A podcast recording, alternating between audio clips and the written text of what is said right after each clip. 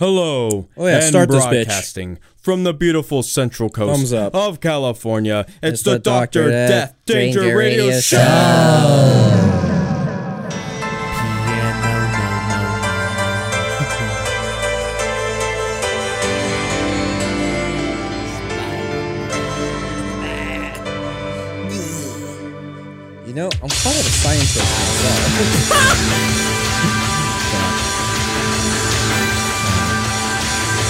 Watch the head movements and I accidentally unplug yourself. Yeah, I couldn't hear you. I got like our fucking theme song going on. Why'd you, our, why'd you brick our theme song's audio so loud? I don't know. But fucking, that's just how it is. And I'm not sure if I actually turned off anything. But other than that, how's it going, listeners? Welcome back to the Dr. Danger Radio Show or the Triple D Radio Show, as I rebranded it to make it easier to find for myself and anyone else looking for the show. I am your good host, James. Also with me is good host, Edward, your boys. What's up, everybody? Welcome back to my mom's favorite podcast. Yes. I'm, I'm gonna I'm gonna try to start saying that. That, that that's something you could put on a T-shirt. That's fucking hilarious line. it's like, bro, like my podcast is my mom's favorite, or Yeah. or like my or like something like my mom says my podcast is better than your podcast. Lol. so yeah, no, friggin' we're here today with the usual solid lineup. Um, we got Hot or Not, Yeah, supplied by good friend Jake Bonesteel, which we will play after we talk about life. We also Mm-hmm. have what did we listen to today to review? We're doing a very proper intro for fucking once. Okay, so our album this week was by a fella who I found out's deceased. Uh, his name is Ali Farka Toure. I'm sure I said his name wrong. Who was an um, African blues guitarist who, as a child, was possessed by demons. When we were reading his bio on the from the book from a thousand one albums to die whatever we're doing some album with him and Ry Yeah. cooper. And today we're here to watch uh crank high voltage because last week we watched crank with jason statham and it's Yes. like well fuck now let's watch the second one. And spoiler it's pretty ridiculous but you know let's talk about life. Anything uh, you said you had some for the cast. Okay, so what you got for me bro? You know, in life, good things happen and bad things happen. nice. And I would say that th- there there there was okay, so here's my day yesterday. I'm going to start with the bad, then we're going to go into the good. like a sandwich Yeah. We're going to start with the bread a posy sandwich and then we're going to get the meat and cheese. Hmm. Okay, so here's how it works. I got to work at my store, right? And I parked on the roof of a parking structure that's right across from the roof because I'm closing that night. So that means if I park there, I get to leave for free um, because, you know, by the time I'm out, whatever. And I'm already running a little late. And so uh, I get to the elevator. I open the elevator door. I'm like, okay, I'm about to step inside. Someone shit in the elevator. nice just a solid turd up in the elevator Oh, it wasn't solid. Someone had to fucking go. Oh, it was a fuck. Oh, Let me tell you something. dude, they fucking vacuum turd up in that shit. I have a pretty strong stomach, but I'm not I'm not exaggerating thinking about it now makes the stomach turn. It was it was bad. It looked bad and it smelled bad. And I felt bad too because I was on like the third or second flight of stairs, right?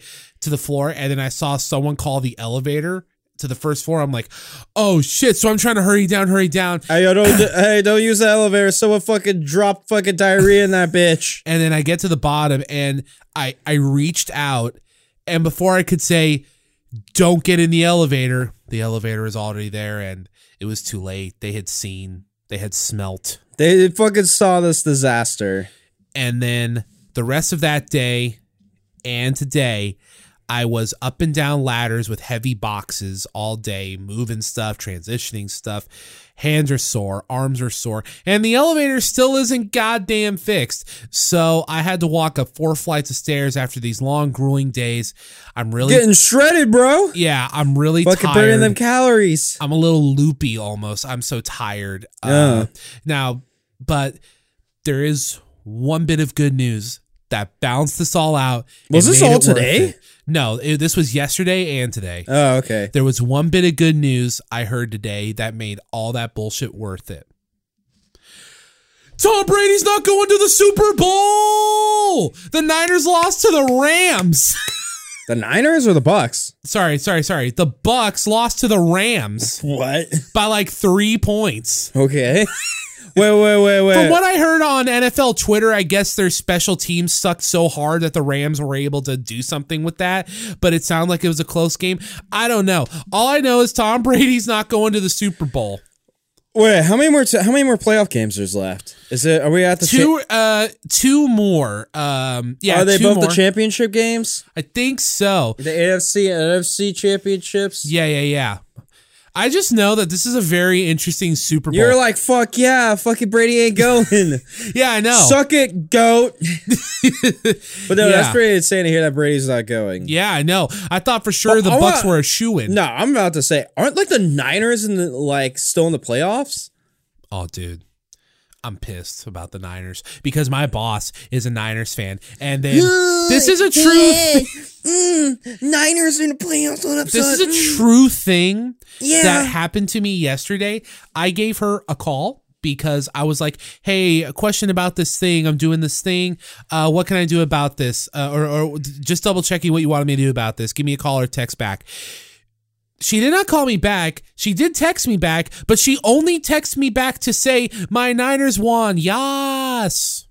Ah, Like, okay, thanks, Sandra. Oh, dude, she's been merciless on me because because the Raiders lost to the Bengals. Like every time I see her, she's like, "Well, you know those Raiders weren't going to be able to do it," and I'm just like, "Oh my god." They could have. Don't fucking get, don't be at me like that. You, who says the Niners are just The as have Niners- any luck too? The Niners is always a really personal thing. They're just lucky that be- they had Joe Montana for like a split second. The Niners have always consistently had people that could be considered goats. Like besides Montana and Kaepernick, like they've always had really good people. I mean, I mean, like there's some teams where I'm like, where I'm like, you could say they had like one or two notable guys. The Niners have had like seven.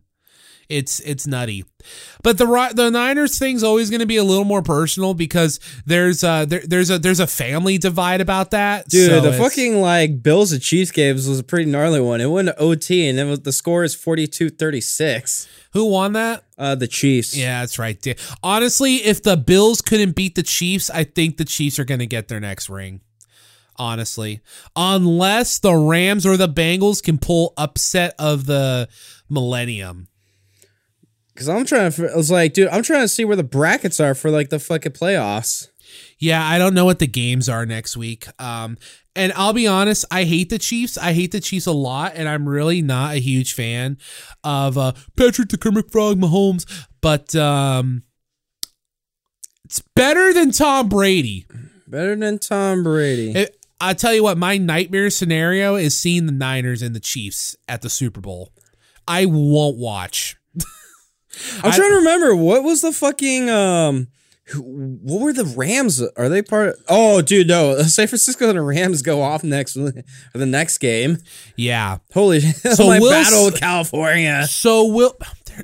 Well, I was about to say they're not even a real California team, but I forgot. I grew up with them in St. Louis, but they were a California team first, so they were a California team. Yeah, no, dude, Battle of the Bay versus LA, bro. What the fuck? Yeah, it, yeah, Norteños versus versus Sorteños. Conference game? Whoever, Conference whichever game? team wins gets to officially call themselves the epitome of California cool. about to say shit. no, no, I'm like, look at it, like, yeah, no, I guess this is the fucking like cha- the fucking AFC and NFC championship. I'm telling you, James, you've missed a hell of a season. I guess so. it's been crazy. Well, that sounds like a good, sounds like football's actually exciting. Remember that like there was a moment where like no one gave a shit. Yeah, for like, football was kind of boring and like too for political like for a nor- good four or five years. Yeah, and then I guess for once the season actually got Oh, and the. Packers got knocked out yeah, by the Niners. by, by the Niners, by the Niners. which that was crazy to me because I thought for sure I thought Aaron was going to take it all the way because there's rumors that this might be his last season in Green Day. I almost say Green Day. like Yeah, Aaron Rodgers, the fourth member of Green Day. yeah, in the Green Bay. Don't want to be a Packers idiot. But yeah, it's football's been crazy this year. Hey, dude, we got fucking the Battle of California going on next week. Yeah, I mean, I don't like the Rams either, but I like them a little more than the Niners. I know the Battle of the Bay. But yeah, that's my life. Uh, someone shit in the elevator, and Tom Brady's not going to the Super Bowl. Cool, dude. Kill, dude. I What's have not. you? I have not dealt with uh shits. I have not dealt with fucking exploding turds in an elevator. I did have a very good like evacuation turd on Saturday from like a giant pizza I ate the night prior, but that is as much information I will dive into. Okay. You don't need to go more into that. was but- it was that you in the elevator, James? No, no. I have a bathroom with a bidet. Oh yeah, that's right. yeah, fuck You and I swear you and Jake go really hard on like selling that bidet stuff. Dude, it's a pretty fucking awesome device for cleaning your bunghole. Not gonna lie. I'm just saying. It Why just don't, why don't you just use washcloths instead? washcloths. Yeah, instead of toilet paper. Toilet papers are smooth and they smear everything. If you use a Yeah, washcloth, but you use a bidet to clean that shit off though. They oh. for like an extra clean. oh, No, I mm-hmm. use fucking toilet paper. No, the order is toilet paper, bidet, and then freaking whatever like freaking bunghole wipes I got to for extra clean to make it nice. Then I can make it feel nice and fresh down there. bro, sounds like you got a clean ass. Why the Yes. fuck did I just say that? What's up with your life, James? Besides, besides you, besides, besides, besides your, sh- besides your shit and dude, your last, clean ass. Dude, last time was just like work's been getting better. It's been Good. fine. Not as but like I feel like like people are realizing okay, we can't be holding as high as expectations. It's a small business, and some people are a little silly. But yes, this past week was pretty smooth and pretty chilling for the most part. good. And then uh other than that, it's just me getting ready for the weekend tour next week, which I don't know when we'll get our next episode up. That is a question that me and Edward will have to discuss uh, either later in the podcast or after our scheduling because you I'm going to be gone like because I'm going to be gone for like the whole weekend. Yeah. Well, we could talk about that during one of the breaks. Are you gonna talk about? Are, are you thinking of taking a? Are you gonna take a bathroom break after Hot or Not or the album? I don't know. We'll figure out. Okay. We'll figure out something, but there is that. I am doing like a garbage like little mini tour, which friggin' the first two days I kind of don't care about. Like it'll be fine enough. We're gonna get, I'm gonna go kick it good for a boat still. I guess my bandmates might either like join along or not. They can find wherever they want to sleep. I know for sure Good for a Boat Still does have like floor space for them if they want to come out and crash out. Why wouldn't they want to crash at his place? I don't know. Maybe they want to go somewhere else. Oh, okay. Like you know, like these people have friends too. well, yeah, I know. I would say like it's the it's like really I have like some I'm sure like I'm sure some of my like my bandmates want to go meet up with their friends, get bong blasted, and maybe mac on whatever chick that they're talking to. Yeah, for sure. Or they could just be like me, where it's like I don't know, let's have a just chill night, play some fucking Nintendo, and like fucking say profane shit at each other. I thought you were gonna say. I thought you said profound for shit. I'm like, I was being like, no, the the dialogue during those game sessions is not profound. It is profane though. It is profane. There's like there'll be good some profanity, but it's usually in like in good spirits. Other than that, my weekend's been kind of chilling, relaxing for most part. Oh fuck. I went and like I went and hanged out with good friend Dylan while he was doing some fucking deliveries last night, and Jesus fucking Christ, not gonna lie, because it like started going late. Like I thought I'd be excited, but then I just started crashing out in his car, and dude, he is such a fucking shitty jerky driver. like, dude, I was burping so much because he was sloshing my stomach around. His driving was so whack. He made you burp. I've never heard of that before. Well, I can feel it. I'm just like, oh, I'm just like so fucking my stomach just whoosh, whoosh, whoosh, and I'm like, Yeah, yeah. burp. I'm like, I'm like, and then like him because it's like fucking his phone. Like he's got some garbage charger where it's like, did like his phone's like at one percent while doing some of these deliveries. Oh, So like the nights just getting fucking late, and obviously there was one like there's a shitty fucking Taco Bell that like you wait like 30 minutes for your fucking order. oh, is it the one here in town? yeah, that's what. Oh, that place is that place has been awful for like ten years. Yeah, no, I don't know why anyone fucking goes there. Oh. I don't know why. There's another one in town that doesn't have that issue. I don't know why. Yes, this one's open late. I don't know why anyone wants to order from there, but I literally was like, fuck this place. But I knew like Dill was getting an order, and I'm just like, ha ha ha, he's gonna be here for 30 minutes. and lol, he was. I was just hanging out watching Matrix videos. but there was a moment like, dude, I'm crashing out of his car. I was like, dude, I wanna go fucking home. Yeah, for sure. I'm like, not gonna lie, this kind of fucking sucks ass. Like, I have done deliveries with him, it's cool, but when I'm like, dude, I'm also pretty tired right now. yeah. like, it's like fucking getting to The midnight. point is, you showed up. yeah, I was just chilling, hanging. Just like for like having some conversations with good friend Jake about like me like crashing out his pad. this next weekend. But yeah, no, nothing like I'm trying to think like specifically because obviously, oh, this fucking one because like there was one where good friend Dillon went to like a hotel, but the person gave him the wrong address, so he parked and walked. He didn't close his fucking door though.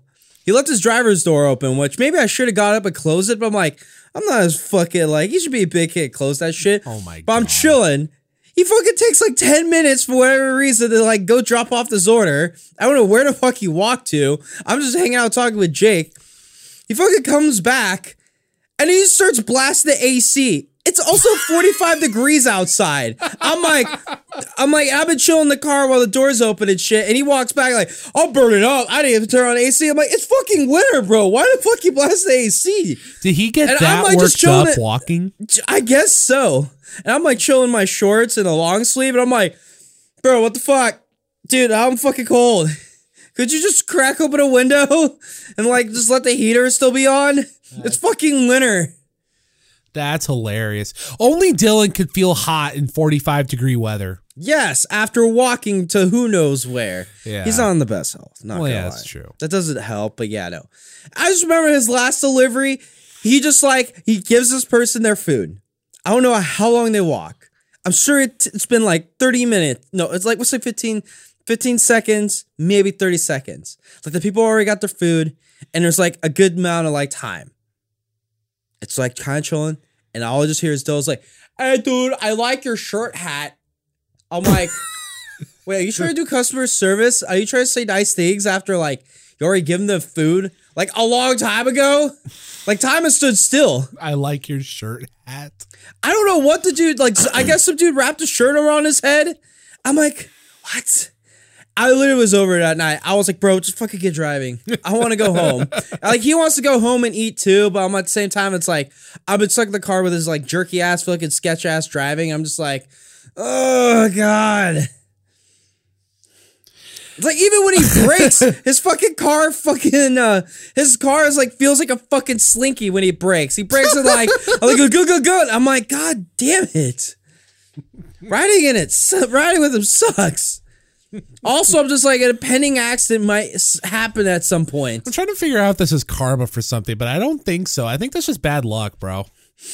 I don't know. Like, good thing for him that he was doing like able to do late night deliveries. But Yeah. I was like, dude, I was tired, dude. I was like, I was ready to cla crash out. I, I- was crashed out in his car, but I'm like dealing with this jerky driving, and I'm like, this is kind of like hell right now. Would that be This more- is like the second circle, maybe third circle hell I'm dealing with. Would this uh would this be more nerve wracking during the daytime because you've got more cars out? You think for you if you're a passenger? Hard to see. I'd be more awake. I'm like tired and shit, but then like telling him, like, fucking just do this way, go this way. like I had to go play it, like take him to the point. It's like, all right, do you know how to get back to the rehearsal space? Cool. I just remember just the fucking worst part. Blasting AC and while it's 45 degrees outside. That sucked. I was like, bro, why the fuck you put it? I was like, why are you putting on the AC? I'm really hot. And I'm like, okay, I understand that. But also my inner dialogue's like, what the fuck? it's fucking winter. Oh, that's hilarious. That's hilarious. All right.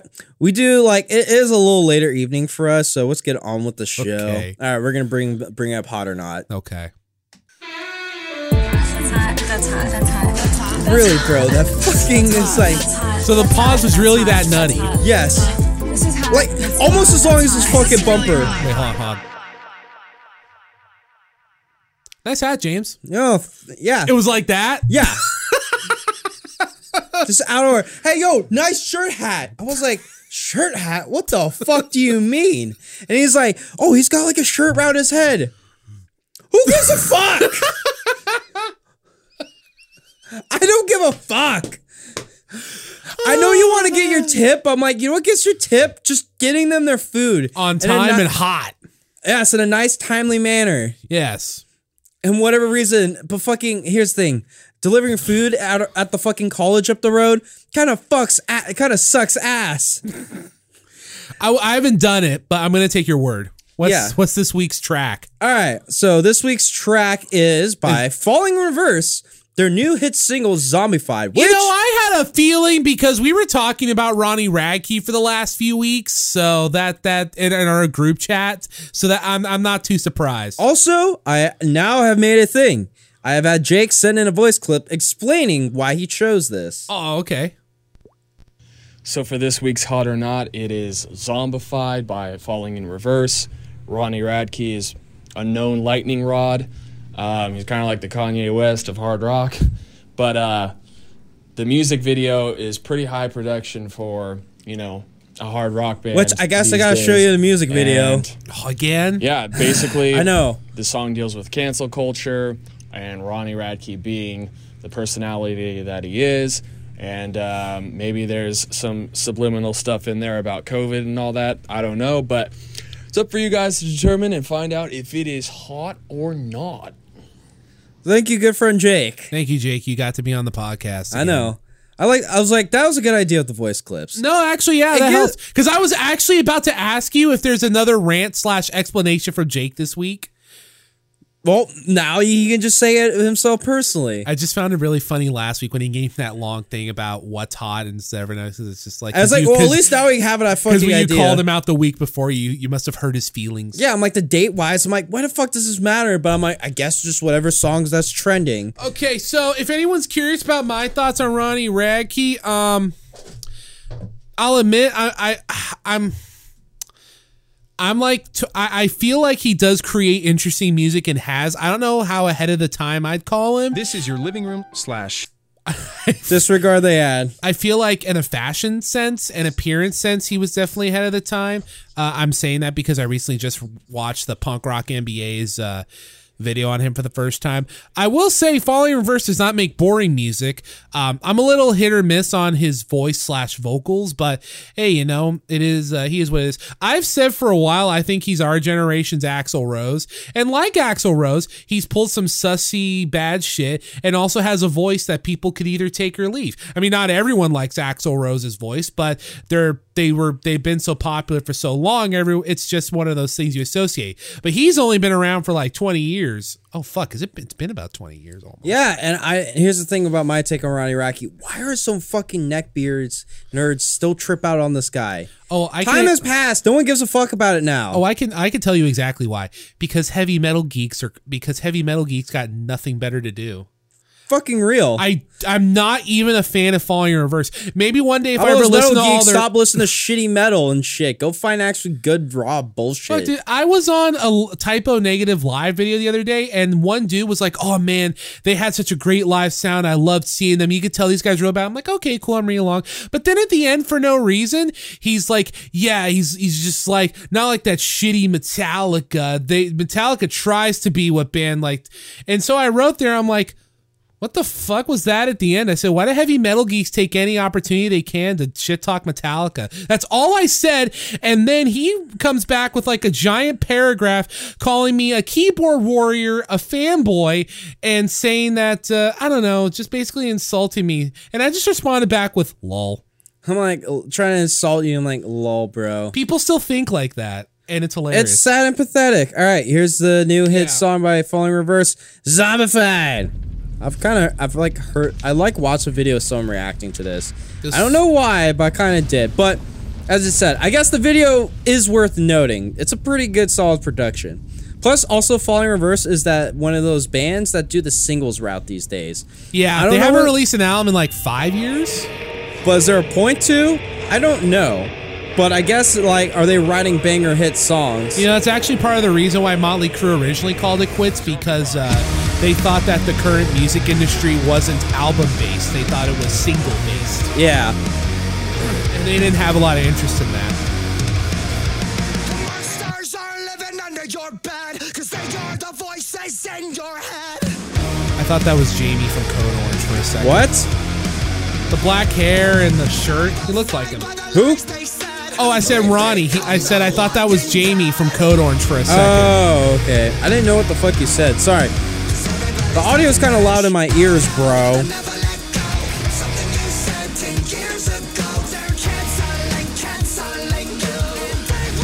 oh wow, I can't tell this is about cancel culture.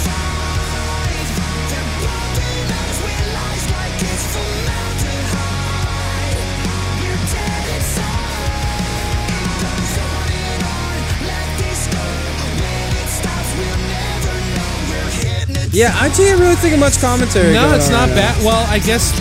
So the way the music video works is it's in this like destroyed building and there's zombies, like there's actual zombies, but there's like you know TV screen imagery and flashing lights. There's cops now. Shut your mouth and bite your tongue, 'cause you don't wanna piss off anyone. It's definitely about cancel culture, That's something about that. which honestly Ronnie Radke's had to deal with a lot, mostly from so cringe. not gonna lie. I'm not gonna lie, I really like this pre-chorus. Here's the thing: the song is pretty catchy. Yeah, I like Here's this. the thing: when I first listened to this song, I thought it was okay, but I was like, when I was listening to Toure today, I had a thought. I'm like, I have a feeling this. I have a feeling this song is a song that grows over time. Ghost is like that too. Sometimes Ghost drops a new single and I'm like, eh, okay. But on like the second or third listen, I'm like, oh, that is good.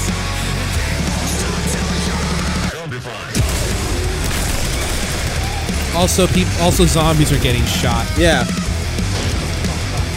And they're driving some fucking hot rod. Oh, bro, that sounds like thrash. thrash.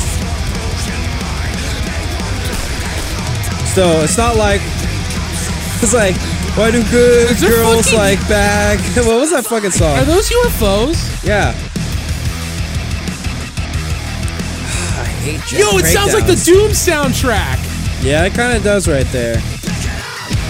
When did Mick Gordon get here? I don't know. Well, I That guess looks like you're loving Frieza's this track. spaceship. I don't know what's up with the spaceships. I just don't. Fo- the fr- the rest of the falling reverse dudes look like normal dudes. Yeah, Like, yeah, Ronnie still looks like Ronnie, but like, Ronnie looks like he's like not wearing eyeliner or anything like that. Yeah, he's just there. This is a pretty straightforward song for them. Yes. Seriously, bro? So yeah, it's a pretty wild video. There's aliens, and then like they're driving their fucking car into whatever some Is fucking. that a fucking kaiju? It's some kaiju or some like you know uh, what the fuck.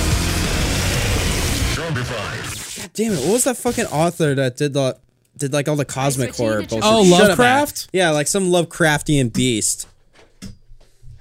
Well, you know, uh, you know, this is how I know I've changed as a person. No matter what, I, I feel like if I had heard that back when you first showed me falling in reverse, and we we used to laugh with each other. We were like, "You're like, bro, look at this cringy video," and you showed me like alone for the first time. White boy you on the beat, rocking good. You know what's funny? He see, I think he like Fucking that song. I think once that hate- song does get stuck in your head, it's like, dude, okay, I'll go listen to that You know one. what's funny? I think in retrospect, he doesn't even like that song because I've seen like when he was watching the punk rock MBA thing, that song came out, he was like, "Oh God, not that song." Yeah, why did I do that song? But yeah, um, Well, it kind of just says whatever. but, yeah, if I had heard that when you first showed me them, I probably because I'll admit I was on the the thing, and honestly, I don't even know. I'm gonna be honest, I don't even know why I was on the Ronnie Radke hate train. It's a little weird to talk about in well, retrospect. in like retrospect, you gotta realize around that time period, he was doing a lot of shitty crap. well, yeah, But now it's like, dude, he hasn't done shit in a minute. Yeah. Like, who gives a fuck? It sounds like he kind of, you know, melded the fuck out. But Yeah. he still has like, oh my god, this song sucks. It's like so catchy in a bad way. It's like, shut the fuck up, bro. Bro, do you, bro, do you, do you think Bro, what the fuck do you listen to? That's so sick. What if what if he what if he hears us talking about this track and I don't know. He keeps finding random fuckers that like talk about it. yeah no I I'll speak um, positive about the track.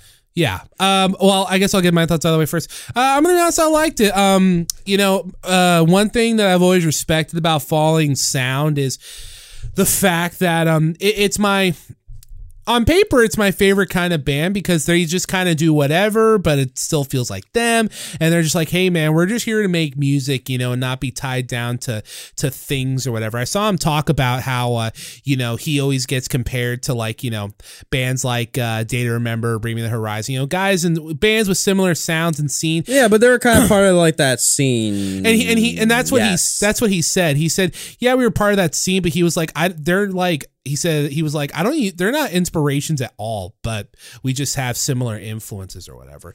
Because he was talking like all he really listens to on his downtime. I told you this off audio. All he says he really listens to in his downtime is like hip hop uh, and Gojira and some, and I think like EDM. but yeah, it's a pretty simple song for them, and I like it. It's catchy. Um, it was uh, it was fun. I liked it. It's I, I give it a hot. You give it a hot.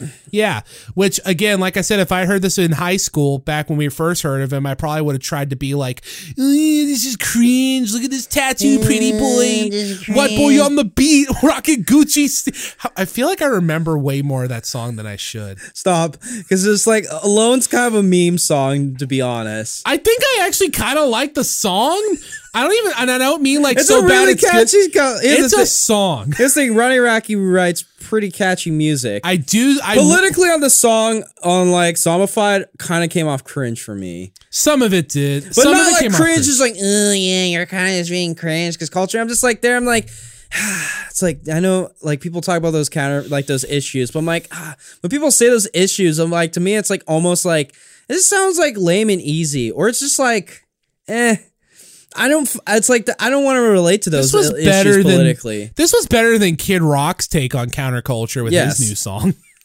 or like cancel culture, all that. But the term cancel culture, I just hate. This, I, I well, like that stuff came through listening to it. I'm like, ah, it's kind of cringe. Yeah. But not like in a cringe where it's like, no, it's good to say it. I understand your point, but at the same time, it's like, do you really have to sing about that? There's like better things too. What's funny is lie. I feel like he should have sang about that a while ago because, like, again, I don't pay attention to metal journalists. So, like, are there metal journalists or people or like metal neckbeards trying to pick fights with Ronnie Radke in the year of our Lord's 2019 to like now? Well, I'm not gonna pick a fight with them. I thought the song's good. I'll give it a hot. yeah. Like, is it a song I'm gonna want to listen again? Kind of not. I'm not running to the song again. Yeah. Am I gonna hear it again? Maybe. It's just not my style of music. Not my style of music. Yeah. And I'm like, I could be a metal neckbeard, but I'm like, no, fuck you, no metal neckbeard. What the fuck are you listening? That's so good. Fucking Slayer.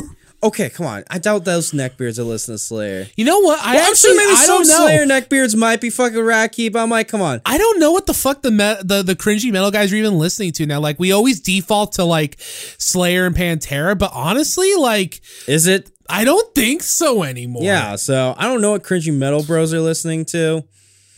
Oh, bro, Slipknot. Someti- Come on, Slipknot is fucking metal, dude. Metal. I'm like, dude. Which is funny because I rem- I swear to God I remember a time they used to shit talk Slipknot. Yeah, and now that's the gatekeeping band, and I'm sure those they are the really changed their tune when Paul Gray died. Maybe, or you know, that's just a thing about time. Yeah, People talk shit on them, and then eventually, as time goes on, all the fans are now the new neckbeards. you know it's bittersweet. cringing at fucking Ronnie Radke still. You know it's bittersweet when bands like Slipknot and Korn are retroactively praised by by people and things that used to hate them because it makes people like me who have been fans of them for a long time just be like, well, yeah, where the fuck were you the, these all these years? And then you know, and then the stuff with new metal too. This is turning into something that you know, but it does kind of come back to Radke. It's just like, you know. It, it's like I was I, I I would never claim to be a fan of Falling in Reverse for a couple reasons. One, I don't really think I ever would be, and Why do good girls like like, bad that? guys. I've had this question for a real long time. Oh, that fucking sucks. Hilarious, but that's because it was. That's the thing. I kind of love his sing his vocal delivery, but I also just it's hard to take seriously. Not again, not because it's bad, but it's just he has a very unique voice to it. Yes. like you know, that's Radke's he's our voice. generation's Axl Rose. I will fight on that hill. Cool. Um, but I also don't like give Falling Reverse is like music. It's like I don't listen to the fall. I don't think music. Well, musically, I don't think Falling Reverse is going to give me the same satisfaction as like Guns N' Roses. Yeah. Well, no, obviously. I mean, they're uncomparable, but I I'm just meant, I just meant like if we're looking at like history repeating itself, the little similarities across like time. like you mean as like the fucking crazy like the I mean, crazy like front yeah, person crazy, that does crazy front man with unique voices that not everybody loves, but the people that love the band do. That does wacky bullshit antics. The only difference is is that, um, is that um, Oh no! Talk to me when Falling Reverse goes Elton John music. I'm just saying. I'm like that's my favorite Guns N' Roses when they went Elton John and Queen the music. use the use the use your illusion albums. yeah, I'm just saying. It's like that's weird. So like and like this They song. made I- it work though. Yes. Now Falling Reverse, when Falling Reverse does something like that, cool. But if you ask me, Falling Reverse just did a like, oh hey, they wrote a good hard rock song. Yeah, Okay, cool. yeah. I'm like, it's hot, sure. I'm sure on TikTok, I'm sure people are doing cool things. But Oh, for yeah. me personally, I'm like, it's not my thing. yeah, for sure. But I'll give it a hot. I, I feel like it's good. Speaking of um well, music because you can't really compare the two. Should we get into our album this week? Yes. Fucking do it. What do we listen to? Well, we already talked about it. Yeah. All right. Our album this week. Go. Oh, I thought you were gonna. Okay, uh, Ali Farka and Toure. uh, Sorry, Ali Ali Farka Toure and Ry Cooder. Um, I probably said Ali's name wrong. Uh, yeah, you know, we we read the bio last week, and um, Ali was a dude chilling. He made music before, and then you know he met he met Ry Cooder, and then they hung out. He was possessed by demons as a child, and he made this record. But like that's just like the random thing we picked up when reading the bio. yeah, yeah, I don't think the music sounds like he was possessed by chil- possessed by demons. yeah. This didn't sound. I don't know why I almost said possessed by de- children. Maybe he was possessed by children. I don't know.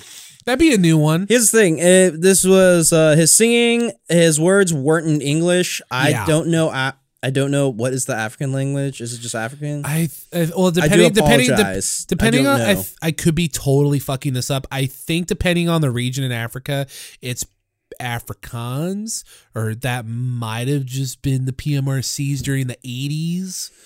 But Let's just go hop in this. you know, let's just go to the song. Yeah, okay. So for you know, we try. That's the important thing. Track one is called Bonde, I think. First off, I want to point out about this record. The guitar playing on this album kind of rules. I remember I described this to James a few days ago. I was like, bro, if any of these songs were on Guitar Hero slash Rock Band, I'd have a blast playing them. There's some really nice percussion throughout the song, and like there's some chanting going on in the background. I'm like, damn, dude, this could have been on the Lion King soundtrack. The five minutes of this opener song, uh, they flew by. Six out of ten. Good song. Yeah. So I wrote down. I don't know what to say here. Lion King. Lion King music. Oh, you thought the same thing. yeah, six out of ten. when you said, I was like fucking lol. That's great. Track two is called Soukora. This is another good song, especially if you got headphones. Lots of little things going on in the background. This is a nice, peaceful piece. It feels like something you could kind of dance to with a loved one, like it's a song, like it's a song you could use for romance. And and this, and I wrote here for full transparency, I didn't do English translation of these lyrics, so for all I know, these really nice, peaceful songs, he could be singing about South Africa race relations or apartheid, from all I know. But from what my ears hear, a pleasant song. Six out of ten. So yeah, I wrote down, bro. This sounds like a nice social gathering music that plays in the background with like a chillin' party banquet or whatever. Not much to say, but still is good. I'll give it a six out of ten. Track three is Gomni or Gomni. This was another mellow uh, tune, but a groovy one. Can really shake the cake to this one. One drawback about this album that's kind of already pleasant, uh, present, it sets a pace for a song when it starts, and it doesn't change pretty much at all. These songs, you know, there's no step ups or tempo switch nonsense. When a song starts, it ends pretty much as it started. They did add some extra stuff in later, but if you had this on like while you're working on something or maybe not wearing headphones, you might have missed some of the extra layers. I'm giving it a six, but you know, I really like stuff like this, although I can concede that maybe uh song three dragged a bit. So yeah, for song three, I wrote down it was a good song, but it was more the same. Not gonna lie, six out of ten though. It was a good song. I felt like it was good, but Yeah. this is kind of more of the same. Just this like one tempo background social gathering music. Yeah. Track four is Sega. Like it's spelt and pronounced the same way, I'm pretty sure. This opened up with some dude going ape shit on a wind instrument, and then the percussion comes in. This is a shorter song, it's three and a half minutes, and the last ones were like five, six, and then seven. And this one didn't feel like much of anything, if I'm honest. Felt more like a transitional track, and it kind of just ended, not much to say. Five out of ten. So for song four, I don't know what you said. Wind instrument. I heard some violin guy, Oh, is that what that was? violin or slide guitar, whatever. It's one of the two. But the progression, but the percussions, there were dicking around something cool. I'll give it a six out of ten. Track five is a Mondri. Mondri. had a feeling when uh, when I typed this. Um, excuse me. I said I had a feeling, you know, when I was typing this that you might have been feeling the same way by now, or maybe before. But I gotta say, um, this this song is kind of more the same. Not a bad thing necessarily, still good. And it wasn't like a carbon copy exactly the same, right? Actually, the song had a teeny bit of like Western blues through in, which helped keep it different. Western meaning, you know, America. Again, still good, good music playing. Uh, the charm's wearing a little bit thin, not as bad as G Love. Scritty and Scritty had no charm.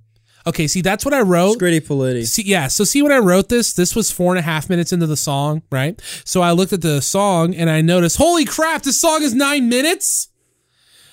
Wasn't as bad as the worst Led Zeppelin blues songs, but uh, the length took it down for me. Five out of ten, just a little too long. So yeah, I wrote down. Well, this has that blues open, and dot dot dot. It's that blues song. You know the one. it's that kind of blues song with really nice sounding guitars. And after five minutes, there's some vocals. Five out of ten. It was that song. I was like, God damn. yeah, it was. It was a hundred That blues, so- like I don't know, like it, those songs. I'm sure are fun to play, Yes. but to listen suck. I hate 12 bar blues songs. Track six is Lazadin. You know, I wrote here, actually, I wrote here, it's funny, I said, I feel like I'm really, if nothing else, I feel like I'm experiencing some culture today with this record. This was a more upbeat song. felt like I was like walking through a marketplace or a swap meet or something. It was a welcome sound to hear. I don't know, you know, I don't know if they're, excuse me, um, I don't know if there was like something happy about it, but it just helped ease the wear and tear that the last song did on me. You know, you could tell these guys were probably having fun in the studio, and it's infectious. I was six out of ten. And I wrote here, damn, all these sixes. This is the Talking Heads album all over again. All right, I wrote down lol. You can say this is the disco hit of the record. Six out of ten. The disco hit. yeah, this had a little bit more upbeat, upbeat kind of dancey vibe, or walking through the market vibe, whatever you want to call it. But th- that's just me just calling it like lol, the disco hit. All right, next one. Track seven is Kaido or Keto. At times, I feel for a few of these songs I should have written more of the same, but this one, it is. But there are just enough things to where I stop. I was able to stop myself. Couldn't explain why. Mostly because I have a limited vocabulary and I'm small brain, but also just you know I just like it. You know, and I think with music, sometimes that's valid praise. It was another mellow, chill, reflect kind of song, real finger snapper. Six out of ten. Uh, song seven. Yeah. More of the same, and it kind of dragged. Five out of ten. Track eight is Bonga or Banja. This shit felt like I was roaming through the wilderness, either hunting or being hunted. Uh, it's all um, it's all percussion and um, just ambient sounding stuff. It's a, sh- it's the shortest song at two and a half minutes. Not much of anything comes and it goes. Uh, five out of ten. Oh yeah, so this is song eight. Yeah. I guess another violin or slide guitar, but I don't think it hit the same as the one earlier. Five out of ten. Fair enough. Track nine is I Do, I think. This is officially where I could say more of the same. The only difference is uh, this one is more this is a more straightforward blues song with but with it's just with Toure's unique pretty reverby guitar. The little string fills are nice and I do like it, but it felt just a teeny bit samey to me. It is good, but not good enough to help it score. Five out of ten. So yeah, well, this was a hybrid of blues and Africa. Six out of ten. That's what I thought of the song. I'm like, hey, it isn't a hybrid. And then last song, track 10, is Diaraby. The song gave me the vibe of the sun setting. It felt somber, but not melancholic either. It's good and I enjoyed it. Um, and yeah, it's good. I I don't know why, but I felt really self-conscious here at the end because I feel like all like the song and this whole album, just like, yeah, it's good. But I didn't have much to say. And it's like I, you know, if it's good, it's good. But I, I don't know. I, I weird, you know what I mean? Like I weirdly felt bad that all I had to say about the songs and that the album was, yeah, it's good. Yeah, it's good.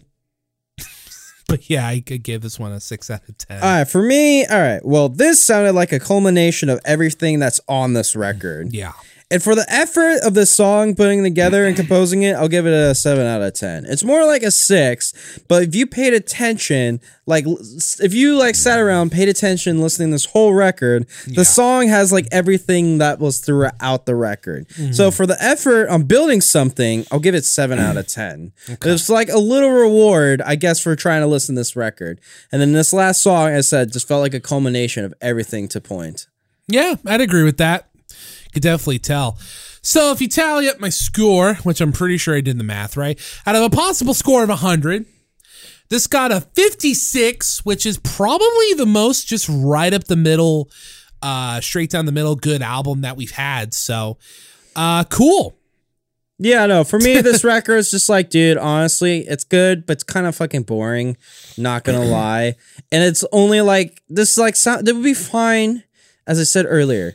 You're at a nice casual social gathering with maybe your family, and you wanna have some just like easy, safe music in the background. You could put this on, no one's gonna really care or pay attention. It's not that weird. It sounds maybe like African culture mu- culture music and like that sense, which is cool. But at the same time, it's like fuck, dude. It's good. This could be more of the fucking same, isn't it? Throughout this damn record. So, honestly, if you want something just like to throw on in the background, this is that record for you. Oh, for sure. Maybe if you're like a guitar blues aficionado, you like the production. Production was really good. Like this really had good production. Like the guitars do sound awesome. But when it came to musically, did I feel engaged and like want to listen more? No, I want it to be over when it was done. I want to get back to what I was listening to. What were you listening to? Dude, I was listening to some fucking scuzzy ass death metal. I was listening to some, no, I was listening to some fucking chonky death metal. That's what I was listening to. Chunky death metal. Yeah, no, I was sitting there, I was like, all right, I want to get back to like just fucking chug riffs that I was like listening to prior to this. Like this record just doesn't, it just didn't feel it ha- happen for me. It's like a, it's, it's a safe, good sounding record, and like the stuff you can say is awesome, but dude, everything's one fucking tempo. It just doesn't like fit my vibe, and it's just more mellow. It's just background music. All right, you got the book. Yes, What are we listening to now? Let us find out. All right, try to get some in the seven. Get some in like seventies, early 80s. You got it. Left, right. Because like the book, you know, chron- chron- the book chronology. ugh, the book goes by decades. forward back triple d on the attack let's see here let's see here 670s okay Oh, you just gotta pick something like right there. right i'm feeling here okay All right, uh, I saw the lady on the right. What'd you see first? that wasn't a lady that was tom petty Well, I saw Tom Petty looking like a lady. we it's either the debut of tom petty and the heartbreakers or curtis mayfield's there's no place like america today I'm feeling Tom Petty, bro. Sure it's 10 songs in 30 minutes Oh, thank God. there's a quote Here's the thing about this like this Toure record. Why was it an hour long? God damn it! See, that's the thing. I was thinking about the length. I'm like, I almost feel it's 10 songs in an hour. I almost feel that's almost just long enough. But then again, there's also albums with the same amount of time of tracks that are done in half the time that are amazing. So I don't know. yes. So yeah, this is 10 songs in uh 30 minutes. Um notable hits that I recognize here are Breakdown. Go on and give it to me. Um let's see here. And then uh She was an American girl. Dad always says says I do a bad Tom Petty impersonation. I think I do it dead on. Truthfully. well, you can listen to Tom Petty's. Brit- was it first full length? Uh, yeah, because he he had Tom Petty in the Heartbreakers, and then but he also had solo too. So according to the bio, prophets without honor in their own country for a long while, Tom Petty and the Heartbreakers went top twenty in Britain, sold well in Germany and France before the group's native U.S. took any notice. Taking equally from the Byrds, Mike Campbell's classic guitar sound, and Bob Dylan, Petty's rough hewn delivery. The pair would t- later team up the Traveling Wilburys. The band added a new wave energy to songs that, with two exceptions, were written in an afternoon and recorded the same evening. it was very fresh and really exciting, so I wanted the material to be fresh too, Tom Petty once recalled. Even Chief Byrd Roger McGuinn capitulated covering the okay, whatever. Petty and Shelter Records label mate Dwight Twilley were both running neck and neck for glory. Both bands combined pop hooks and melodies with guitars aplenty, but Petty won because he rocked harder. I like that. Um, indeed. yeah, it's yeah, it's pretty much it. Most of it's just telling a bit what's on the album, but uh, yeah, Tom Petty. This is cool. This is this is a fa- another favorite of my dad's. Oh, what and I year is like this? him. 1976. Cool. Yeah. You know, we could just start going in order from the 50s and work our way up, or if you want to start on a decade. We'll be, dude. I don't know. We'll be like that'd be a thousand episodes. Yeah, that's true. I'm just, I don't think so. I'm good at the moment. but yeah. So uh, I'm cool just being random acts of chaos. And I'm cool listening to Tom Petty and the Heartbreakers. That sounds neat. Look at that fucking look at that album cover, dude. Told you, it looks like a fucking chick from the distance. Tom Petty is uh he's What- great. He uh, was great. Yeah. I can't wait to listen to it. I'm sure it'll be like awesome and fun. All right. As I wait for you to sit down. Yeah. You ready for the main event? Oh jeez, are you? Um, yes, I've been ready. Not gonna lie. Toure kind of bored me. I'm ready for some fucking.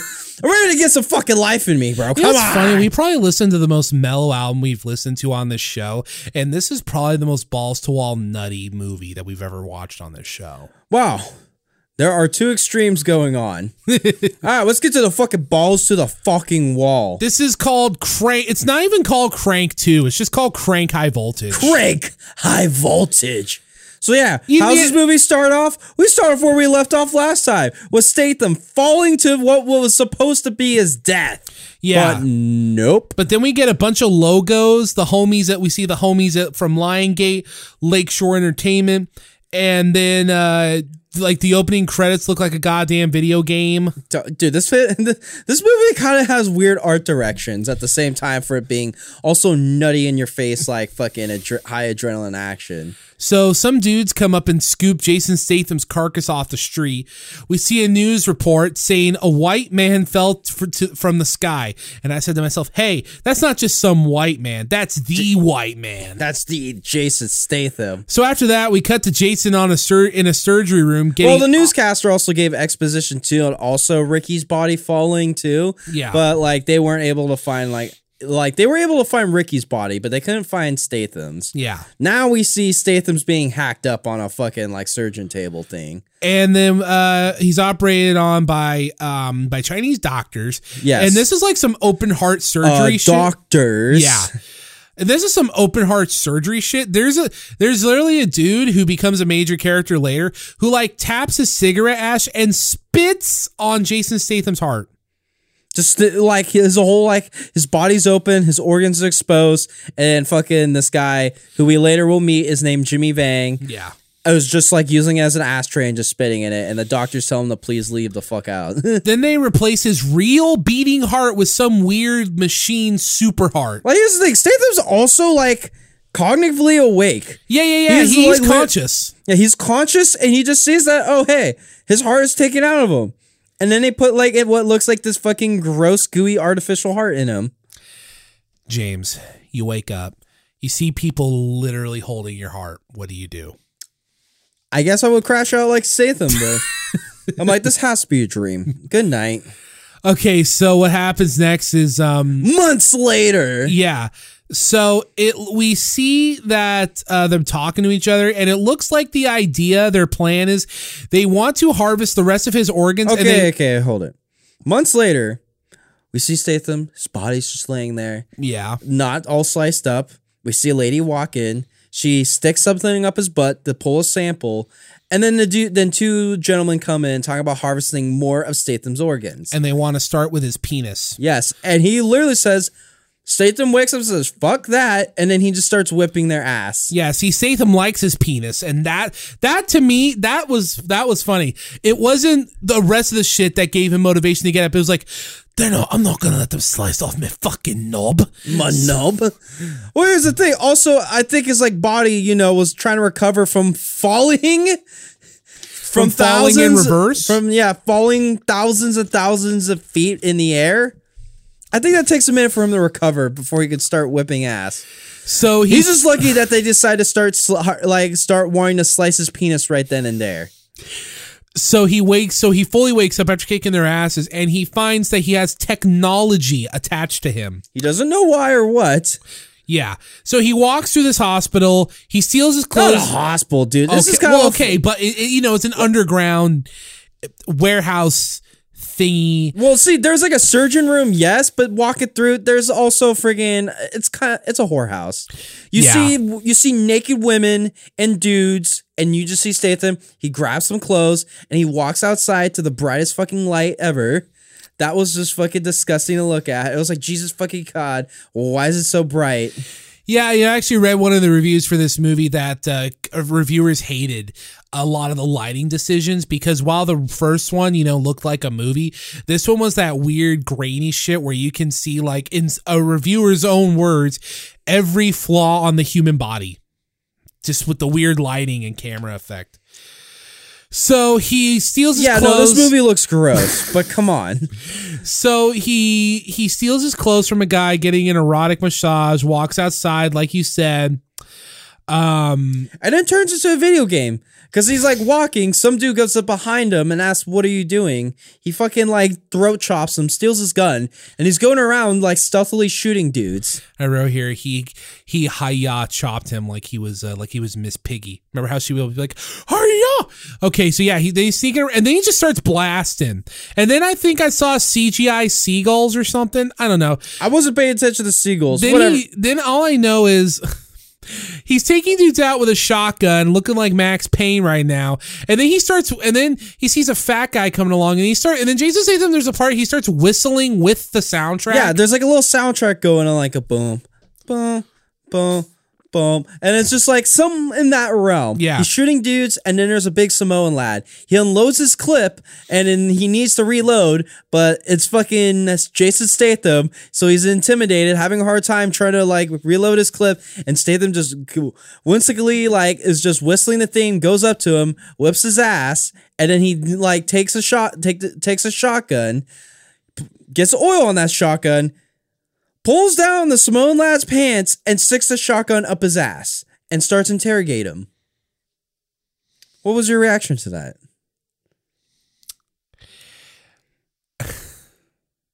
you know, I've seen Deliverance, and uh, this was in a lot of ways more unsettling than watching Norman Beatty squeal like a pig, and I couldn't tell you why.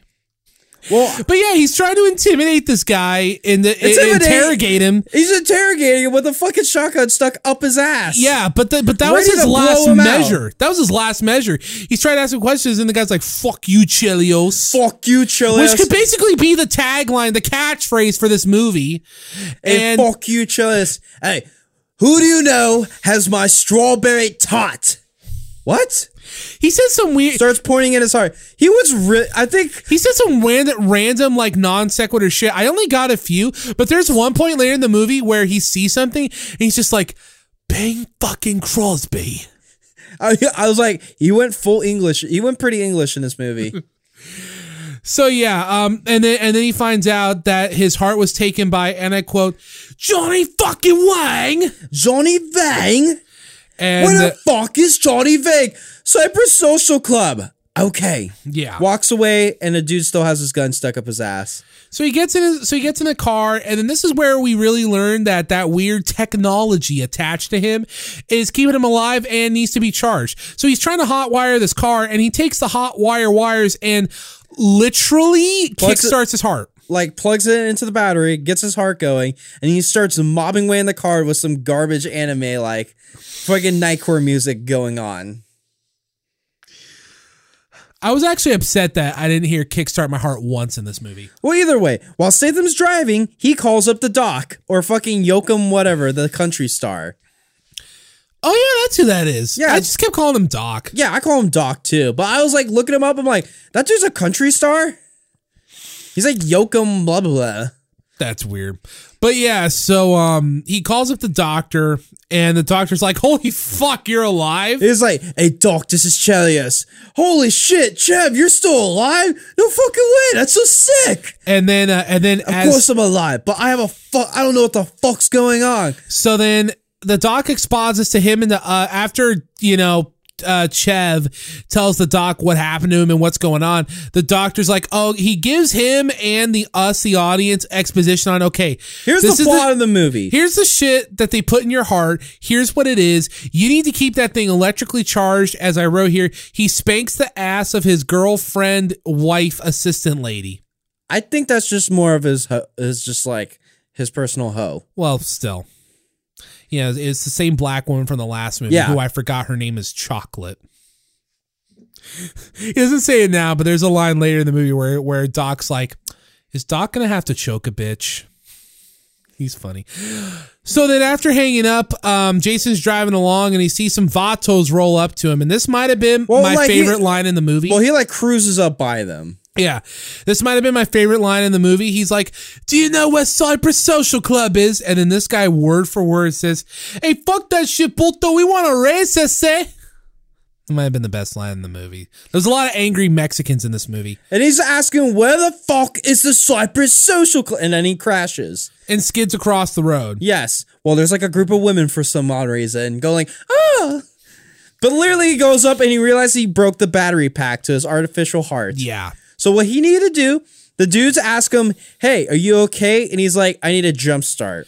And they look at the crash car, and it's like, "Low." He's like, "No." He's like, I just need- juice me. So he attaches jumper cables to his nipples and tongue. And right here, I'm like, bro, are these crank movies just like showcases for Statham's kinks or something? Well, either way, he's fucking getting jump start, and then he starts sprinting down like a mad he lad. gets superpowers and he finds his way to a crack house looking place. Then, okay, which is the Cypress Social Club. okay, remember how I said some things from the last movie didn't age well? No, this movie had many things that This didn't is the point. From this point on, pretty much almost everything on screen didn't age well. Here's how this shit starts. He gets to the house. This movie He made the, asks some cholos, Yeah. "Where is the Cypress Social Club?" They like say "fuck you," and it's like, "Just tell me where the damn spot is." Yeah. And they point him to what looks like is a rundown house. Looks like a crack house. the first thing that happens is an Asian woman gets punched through the front door by a fat man. and who comes out with malicious intent. Jason asks if he's Johnny Vang. He says no, so Jason knocks him out. Then he walks in the house. Next thing I know, some punk rock comes on, and then simultaneously, dudes are getting chucked out of windows, and Asian prostitutes are running out of the house. yes, topless Asian prostitutes are running out of the house. Dudes are running the house. We see Jimmy Vang making his getaway. Oh, and then the woman who got punched through the door, and I'm not kidding, it, she didn't get thrown. You hear like a, and then she goes through. The woman who got punched through the door takes a bicycle and, you know, while exclaim while calling the fat guy things I really shouldn't repeat, he in a very heavy accent, she takes the bicycle and destroys this thick boy's junk. Like it's bleeding.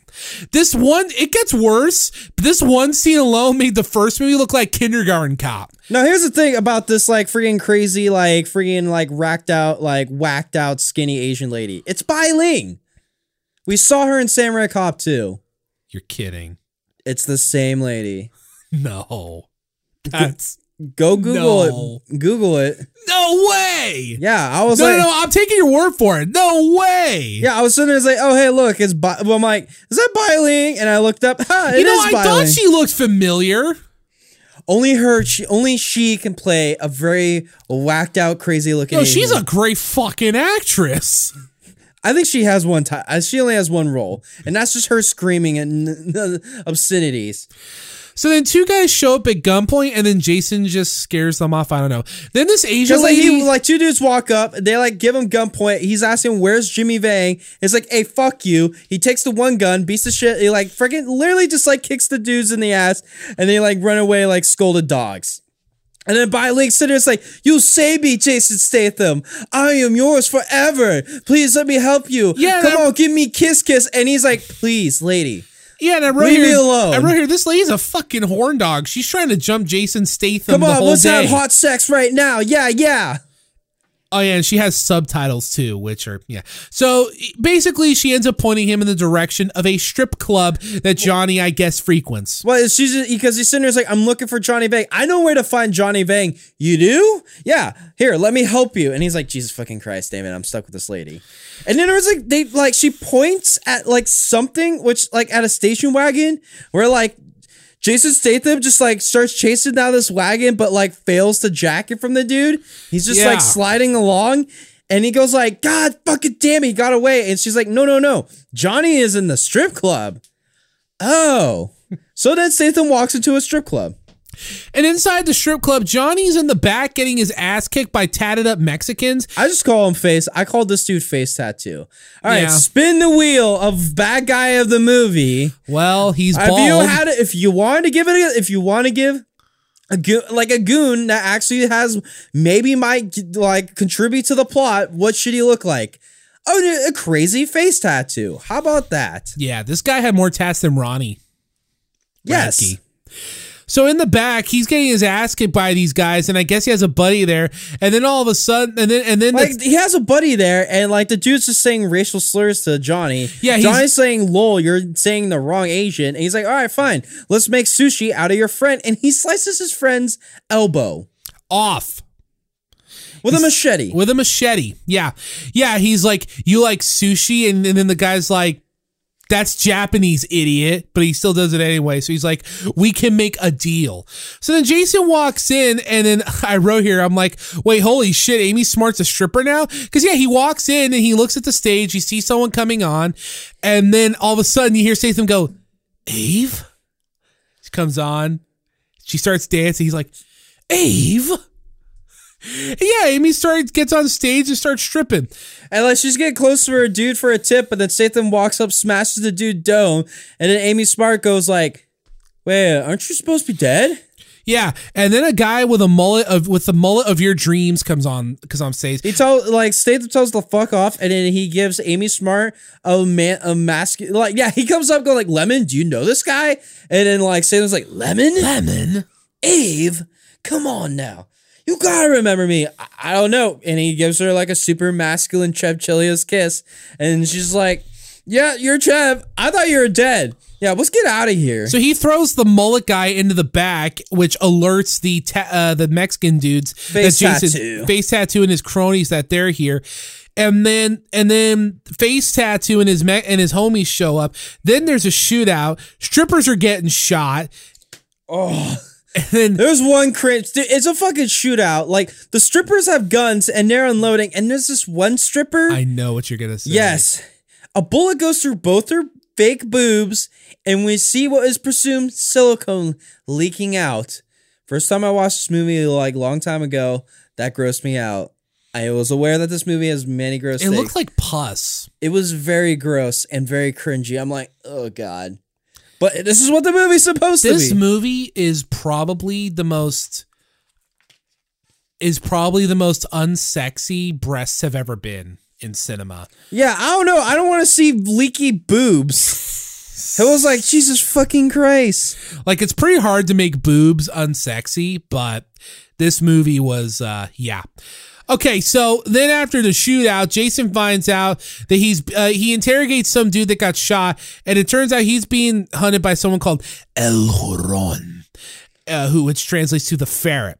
So then he and Amy go outside, and then cops show up. Yes, cops appear and Statham looks at Amy, going like, "Some shit's about to happen." So he starts fighting cops, but then his heart starts slowing down. So then he's just getting battalion beaten on, and then freaking like cops like take Amy and some other stripper in the back of a car. Yeah. And then a dude try to tase Statham, but oh no, he needs that to get his heart going. Yeah, and then Statham has like the big man spot in WWE where like where, like he just go he just He like just he's on the ground and he just goes "Ugh," he just jumps up and then all the dudes just get flung off him. Yeah, he has a roar spot, and then he just beats up all the cops except the lady cop. He steals a cop car that has like Amy Smart in it and drives off. Jason Statham respects women, James. We established Yes. this in Transporter 2. Yes. He is many things, but he does Because a spy has made me think, I somehow think that Crank and Transporter and Spy are the same cinematic universe. So then as he talks to Amy Smart, that other stripper you said, she's like horned out and is trying to come on to Amy like a lot. Yeah, no, she's like groping her and shit. Like all the scenes established for the director's like, oh yeah, let's get women on women action with Amy Smart. And I was just like, God damn, this movie is really from another time, isn't it? So basically, Yes. so the lady's like, "Oh, you are looking for Johnny Wang?" And he and she's like, "He'll be at the horse track." And considering I knew a few things already that happened in this movie, I heard horse track and I was like, "Oh shit." Yep.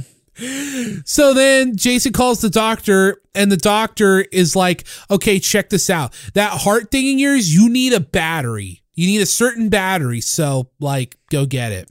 Yeah, certain battery. Also, I can also, if you can find your heart, I can put it back in you. I am a certified, I was a certified heart surgeon. Yeah. Till something happened. And then I found out this is where Ron Jeremy showed up. Yes, because like he's just driving and then he rolls into what looks like a A friggin' porn, labor. I wrote here a porn star labor union strike. Yes. Dude, do you, I if the porn stars actually like went on strike, I think certain parts of the world would collapse. And it's it, they said some funny stuff. I didn't write most. I didn't write it down, Well, but well- this was a funny scene. Yeah, There's- they're just saying like shit. They're just There's saying like a sign- shit. there's they like a- say like yeah, Ron Jeremy's like yeah, dude. They say we got weapons. Well, we got weapons in our pants. and one guy and one guy's like, "You want me to fuck this car? I'll fuck this car." Yeah, what? Yeah, I'll fuck the lady in the back of the car. There's a sign that says like, "You can't play with my pussy for these wages." I was like, yep. And then like a then like a cop like comes up right beside him, and then Statham has to go run on foot Yeah. because he's being chased by policemen. And then we see these two yuppie douchebags with a shot collar on a dog. Well, yes. Wait, hold it. Oh wait, no, I forgot. He runs away. Then I think he tried to like slide down a rail, and then he hits his nuts. Yeah, I'm trying to think if that was here or somewhere else. Nah, that was no, it was here. I remember. I remember. Yeah, whatever. He's being chased by foot by cops. And then, yeah, he rolls up to two yuppie assholes. He takes the dog collar off the dog. He's like, that's not cool to dogs. He puts it on himself. And he's like telling the dude to fucking shock him. And Yeah, he's he like, can't Why? get him to consistently do it. He just keeps pressing. So Statham's like, uh, uh, What? uh. You think I'm sorry now? Arr! He like, cat, he like accidentally shits himself a little bit. Like, oops, sorry, lads. What? Arr! Arr! He's like scaring the dudes, but then the cops roll up and he start he like jacks the remote and runs away. And then the dog bites the cop's dick. I think this was here. He tried to like do. Oh, that, that dog didn't bite that dude's dick. He he mauled it. And then Jason is surrounded until on motorcycle he is saved by Not mo- Yeah. moped, bro. It was a it was a moped. Okay. Well, his savior comes on a moped. He th- and I'm like, wait, is that Kalo from the last movie? No, it's his brother. No, it's kind of funny because like Statham's surrounded by cops. The remote's dead, so he can't shock himself. So he just throws him out at the cop holding a donut and makes the cop drop his donut. And we're like, hey, not cool. and then what looks like rolls up is Kalo. Is like, oh shit, hops on it, and he's like, Kalo, you're alive? And he's like, no, Kalo's my brother. I'm in Venus. No, I was like, I'm Venus. Kalo's my brother. I don't know why I thought this guy for some reason looked like Oscar. And then we got like a hilarious like suck my motherfucking dick saw going on where we show like a quick edit of like freaking Venus and Kalo getting down at the club. So this guy. Suck my motherfucking dick. So the the the funny, quirky, ha ha ha, hee hee ha ha for this guy is he has full body Tourette's, which means he flinches a lot and goes. Yeah, it just is, it goes full body spasms. See, I couldn't tell if this was offensive or not because I don't know, like, I don't know much about Tourette's. this is. This is like a ha ha lol joke. yeah, but I can't tell how offensive But, it is like, or isn't to they- tur- people with like, Tourette's. I don't know, but they played his Tourette's into the plot because Yeah. like they forget his like Tourette's goes on and they crash. And he's just yelling at him. It's like, well, we're at the racetrack. And I was like, oh, hey, conveniently, we're at the racetrack.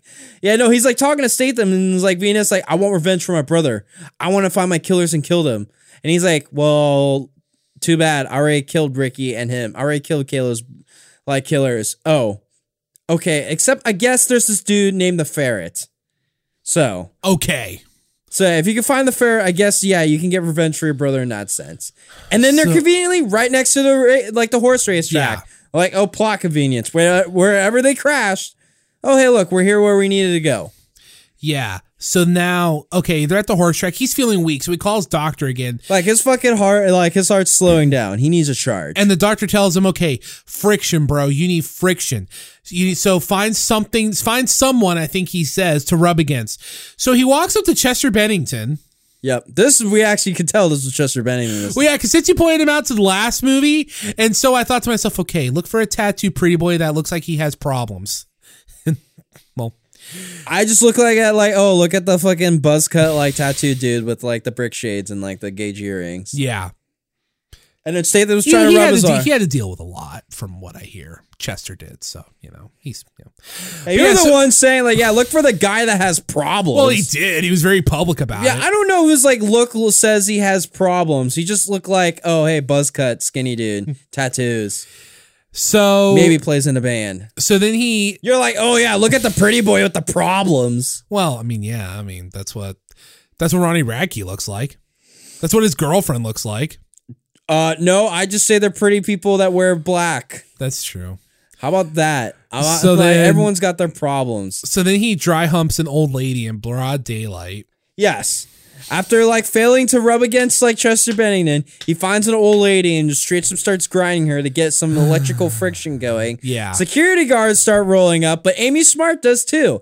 And she was able to tell the security guards, sorry, he's drunk. He has had too much to drink. I apologize for this. I'm gonna take him away. And he's just like slowly dying, and he goes like friction. It's like, what? You need friction? Light bulb. Oh, I got some friction for you, baby. Yeah, I was gonna say we can probably just can I just cut to the chase?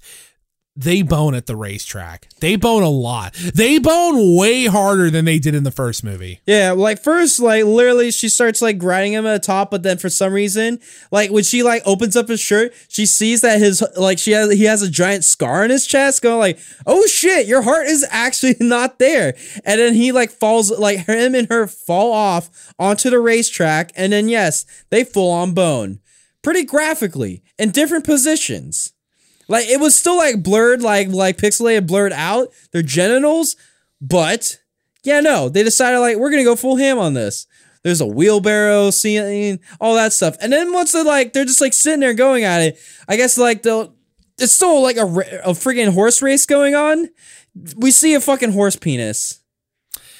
The horse jumps over them as Statham is ramming her in missionary and she Amy Smart sees the horse penis and she looks amazed. You know what? She looked envious. Because I don't know if they said it in the movie, but according to the directors, they said somewhere in an interview where it's like, oh yeah, uh, after the shit that happened in the first movie, Amy Smart found out that she uh, has a kink for uh, for for for public sex. I guess so. That's the director's choice. This is the most fucked up thing though about this whole scene. Security comes to get them, and then stay and they get hosed off. Well, no, no, Statham no. just abandons Amy Smart. No, no, no. It's funny too, because like literally, like Statham like gets up, and he's like freaking. He sees Johnny Vang, and but like freaking Amy Smart's still going, and he's like telling her, "Eve, stop! I need to chase down this dude." And then some fucking like the groundskeeper rolls up with a hose, and he sprays Amy Smart off Statham.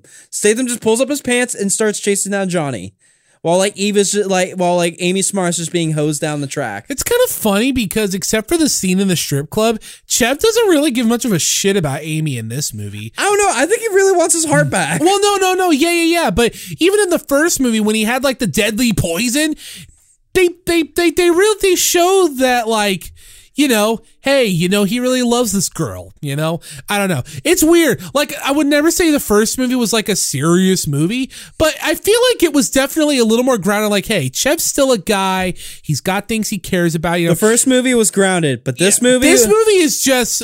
I don't know if this movie made it in theaters. I have a feeling this was straight to like someone straight des- to video. Someone described these crank movies to me really good. First crank is like if GTA got a movie, and then crank two is like if Saints Row got a movie. And that made a lot of sense to me. Whatever. So, So, then, so then he chases after Johnny. This next chase sequence is only what I can describe as a cross between Assassin's Creed and Tokyo Drift. Because Johnny hops in a car and he's in one of those parking lots that's a really big one where it has the big like loop-de-loop circle that goes up and down, and he's driving on that. And then you've got Jason Statham like hopping. A, what was it? Hopping across parking lots. he's parking. He's parkouring down. Yeah. trying to chase down the Civic, but eventually, like Johnny and his bo- and his Johnny and the Civic get away, and then friggin' like outside the track, he's pissed. But then we see a limo roll up, and oh hey, it's friggin' Don Kim from, from like, the last movie who helped Jason out at the climax. So they talk for a bit and we find out here from Dom Kim. Dom Kim's like, "Oh yeah, so here's what here's the here's the skinny. So our boss needed a new heart. He's a hundred years old and wants to live. like many dudes would want to give their heart to him, except me. I wouldn't want to do that. Yeah, that that was a funny line. He was like, "Except me, because fuck that." So fuck that. But still, many many triad lads would give their heart to him, but no, he only wanted one heart. He wanted the, a heart that can handle one of our deadliest poisons, the heart of Chelios. And he's just like, and then like Sid was like, oh, and it's like, yeah, so um. Yeah, thanks for like helping me, but fuck you guys. And then yeah, no, a big shootout happens in the limo where Statham pulls a dude over, uses him as a shield for bullets, and then friggin' yeah, he's able to gun down like Dom. Kim. How old do you- Also, Venus was in a limo for a little bit, but then he starts having a full like he starts having a body Tourette's attack where he like starts like friggin' like friggin' like body spasm on one dude, and then like they kick him out of the car, and then like friggin' there was a very inappropriate word that Donkin says. Yeah. There was a lot of those throughout this whole movie. Like, We're not saying them. no, I'm not. But like, holy shit, dude! There was so much racism in this movie. racism, homophobic, slurs. homophobia, slurs. It was, oh man. Okay, so anyway, after the shootout, which by the way, which ends with the limo crashing and into one a pole. and one guy's guts getting shot out, which is actually important. okay, so then Satan walks outside to a circuit box. Yeah. He cracks it open and he grabs like the transformers to shoot him back off to get his heart charging again, and he starts running off. and then we see face tattoo from earlier. Well, we see a news reporter oh yeah, that's with right. an interview with the old. We see a news reporter that has like an interview at the racetrack, going, "So there was pornographic events that happened," and he starts talking to the old lady, and he's like, "Yeah, no, Statham took me like I was some dirty little whore." is he, is- but th- did you catch this line? She said he looks like the guy from those movies, uh, the the Train Spotter. Did you catch that? no. Yeah, yeah, yeah. That's what she said. She says like the guy from oh, what was it called? Uh, Train Spotter. The Train Spotter. That was pretty funny. So now we meet the ferret. Okay, yeah. Explain me this scene. so face As tattoos there. Yeah, he's we a- see the ferret, his white suit, Yeah. his snakeskin boots. This guy, first off, can I say this guy was the best parts of Chad Chin from Transporter 2 and Hairline from Transporter 3. He The had, a, he had yeah, he had a gravelly voice and a hairline, but he, but he also had like the Hispanic charisma and accent and the shitty facial hair. Yes. And he's pissed because why have you not gotten me Chelios? Hey, why haven't you got me Chelios? And he's like, and, and it's funny, I'm paraphrasing because I can't quite remember, but Face Tattoo literally says, well, he kind of just started blasting everybody. he kind of started blasting everybody. And, and then he's, and then Ferret's like, you know what must be done. So they hand Face Tattoo a knife and ah, he cuts off his own nipples. yes, the ferret makes him cuts off his own nipples, while the Why ferret does life- like a hip hop and a skip. Why, why is life come trying to make, why is life trying to make me throw No, up? he does First one. so- no, he cuts one, and then you see the ferret goes like, "All right, now the other," and it's like Yeah. Jesus Christ. Why is life trying to make me throw up? First, someone shits in the elevator. Now I gotta watch. Now I gotta watch a homeboy chop his nipples off. I didn't even see that. Well, this is. I knew this was happening in this movie. Then we see Amy Smart. Uh, she's No, walking here's down the, the, thing. street. Like, no, like one more cringe thing about the scene. We see what looks like his cut off nipples on the floor, and then like the ferret tells him, "All right, go get me fucking Chelios." yeah, yeah, yeah. And then he runs up, but also grabs his nipples with him. I'm like, what the fuck are you gonna do with those? staple them on. Sure. Then we see Amy Smart walking down the street, but she is not singing "Do Wah Dim Diddy Dum Diddy Do." the mullet, pissed. the mullet dude shows up, uh, and then uh, Yeah, his name is- was really weird. Yeah, his name is Randy. Randy. Randy comes up and he just goes like, "Hey, Lemon, come back to my strip club, please. Come on." I Why are you running with this point- guy? Come just- on, he's the kind of piece of. Come on, I'll kill him, dude. If he was here, I would shoot him. To, like totally just dead heat right now, bro. I did, did he goes on this weird speech about how hey man we all have stuff we're not proud of and then we see randomly he used to be some thick black lady simp at one point like it just flashbacks it just flashes back to him in a car with this thick black woman who at one point says you got a big dick for a white boy And he's just sitting there, it's like, I'm, I've done things I'm not proud of. But no, here's the thing: we're gonna kill this guy. And Amy's like, leave me alone. He punches him in the face and throws him on top of the car, and she continues walking. Dude, she did the, down the she did the Steven Seagal technique. You see, she hit him and then she grabbed him by like the forearm and elbow and flipped him onto the car. Aikido is real, James. Huh. But either way, Okay, Amy whips so- his ass and still yeah. walks that walks down the street angrily. And walking past him is Venus, who Which then we hear cops yell, "All right, put your hands up!" And Venus Yeah, like, "Oh yeah. shit!" But then he looks behind and like the cops are arresting Amy Smart. so he calls he calls a club called El Rancho de Dude, or I mean, it's Rancho del Dude. I don't know. He he basically calls Orlando from the first movie from the last movie. And he's like, "Hey man, I need your help to avenge our my brother." And he's like, "Hey man, we're a family. We're a freaky family, but we're a family." We're a family, and we all were like homies for Kalo. Don't worry. So yeah, I was like, all right, I need to find the ferret. Oh, the ferret. Okay. But then, but before, but uh, but then we see, and then we see Jason Statham just hop into an ambulance. like, yeah, no, there's an ambulance driving, and like, dude's trying to work on a dude, and then like this ambulance swerves around a car, but that car had Jason Statham in it. So he starts like he jumps onto the ambulance and goes in and starts yelling at him. It's like, do you have a, one of those battery packs?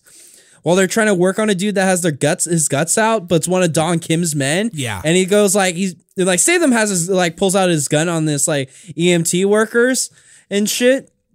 And he's like, yeah, I was the one that put him that. All right, you got a fucking battery pack for my fucking strawberry tot. My ticker. Which yes, uh, they do. Um, the guy fucking dies. By the way, the dog him guy. Yeah, yeah, like the di- dude dies, but like, come on, you know what's gonna happen. So he gets juiced up with this battery, and it's funny. He's like, "Well, that feels feels like crack." Something like that. And he's like, yeah, that's a lithium battery pack. Make sure you don't do strenuous activity. Yeah. Yeah, I know. And then he's just like sitting there, like they're driving. He sees Johnny Vang, and he's like, "Oh shit!" Conveniently, yo, stop the fucking ambulance. No, fuck it. He just jumps out of the ambulance, And then and he tries to like stealth up to Johnny Vang.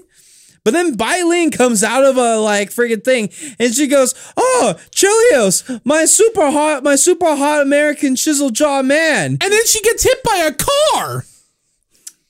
And then everyone's like, "Oh The shit!" movie from this point on was really hard to take notes for. There was so much shit jam packed in this last like 20 minutes. Yeah, whatever. So Byling gets hit by a car, which then like Johnny Vang's like, oh shit, a lady got hit by the car, and he sees, oh shit, there's Jason Statham. Jason Statham starts choo- like shooting at them. They're shooting at him, but they're running, and Statham's just like freaking Michael Myers like stalker walks with a gun at them. But eventually we see him like running them down. Yeah, dude, they run, but he walks faster. Yeah, like Johnny was gonna try to hop into the blue in the fucking silver Civic, but like Statham shoots at like one of its tires, and the dude's like, the driver's like, yeah, fuck that.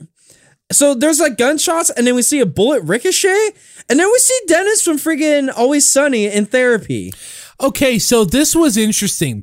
So he's in therapy with a really horny therapist, and he's talking about how, yeah, that scary British man that held me up in the last movie just really fucked me up. And he's been like going to therapy for it. And so the lady's like, and so the ladies basically tell him, like, you need to grab, you need to live life, and I don't know, go fuck a whore or something. Yeah, come on, go fuck a whore. And he's like, yeah, I'm gonna floss, I'm gonna go floss my teeth with some pubes. He's like, oh yeah, that's right. And I'm like, oh shit, is this the birth of Dennis?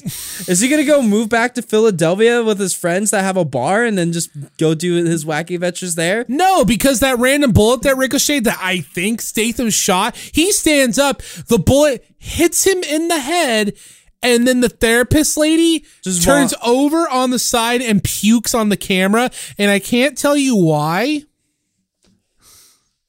I thought this scene was hilarious.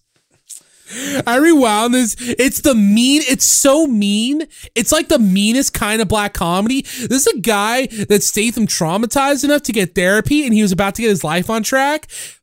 Maybe it's because it's Dennis from Life is Sunny, Yeah. but he gets shot in the head, and the lady. I rewound that scene like five times. I just, I just thought it was funny. Some funny ass shit. And then Jason, um, so J- now Jason and Johnny are at what's this, an electrical power plant or something? They're at electrical grid. You could say a power plant, but it's kind of like an electrical grid spot. yeah. So yeah, they're fighting, and like Johnny like kicks Statham into the thing where like he's like being like shocked. It's Johnny and Bang's like, ha, lol, you're like shocked dead, but realize Oh no, Jason turn Jason turns Super Saiyan. No, no, no. Here's the no, because it like Jason, it just charges him up.